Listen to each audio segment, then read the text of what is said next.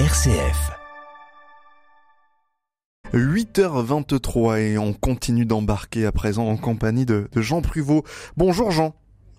Bonjour Simon. Alors avec vous, on ne part pas à Venise, on, aurait pu, mais on part plutôt dans, dans le roman. Roman, c'est un mot un petit peu passe-partout qu'on utilise dans notre vie du quotidien, mais qu'est-ce qu'on peut en dire Jean? Bah, alors nous voilà encore en, en présence d'un mot, Simon, qui se décline dans nos dictionnaires avec bien d'autres mots, et c'est ce qui m'a frappé en consultant le Trésor de la langue française, achevé en 1994. Je découvre en effet, cité, qu'il y a toute une série de types de romans auxquels on ne songe pas immédiatement. Le roman chronique, le roman cycle, le roman document, le roman fiction, le roman vérité, le roman catastrophe, pamphlet, poème, le roman ciné, roman photo, la comédie roman, le photo-roman, un roman souvenir. Bon, alors il est grand temps de raconter l'histoire du simple mot roman. Ah, C'est vrai que ce mot, Jean, il a quand même rien de transparent. Alors, à la rigueur, on, on repère peut-être Rome, mais on, on voit pas franchement le rapport. Vous nous dites, Jean? Eh ben oui, alors ce lien avec Rome n'est pas innocent. Il y avait en effet un mot latin populaire, romanice, qui signifiait la, à la façon des Romains, civilisés donc hein, par euh, opposition euh, aux mœurs et, et aux langues euh, des barbares. Entendons euh, notamment euh, les Francs. Et puis, d'une certaine façon, roman est d'abord une antithèse au mot franc, à qui nous devons le nom de notre pays. C'est en 1135 que le mot passe en français sous la forme romance, en désignant alors la langue du nord de la France.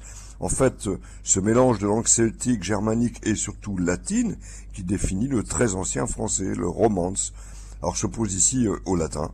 Il ne fallut euh, plus ensuite attendre longtemps, 1155, pour bénéficier d'une attestation assimilant le mot roman à une œuvre narrative écrite en cette langue, et d'une certaine longueur, d'abord en vers, comme euh, le roman de la rose, puis en prose, et dans la seconde moitié du XIIIe siècle apparaît déjà la formule roman d'aventure. Je sais des romans d'aventure, de ceux de la ronde table, peut-on lire.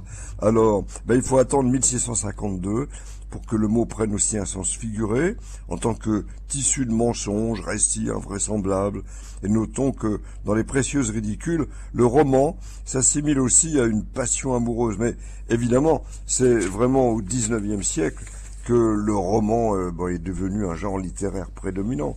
Et comme pour la littérature, ben, on peut alors relever bien des réflexions sur le sujet. Et là, Jean, on espère que vous allez nous en livrer une.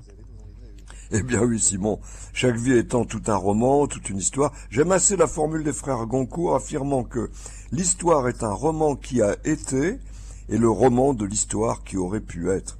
Ah ben, un roman avec une belle histoire, c'est un régal, Simon. Ah, je ne vous le fais pas dire. Merci beaucoup, Jean Privot. On vous retrouve demain, Jean, à partir de, de 8h22 pour regarder ensemble un nouveau mot du jour. À demain.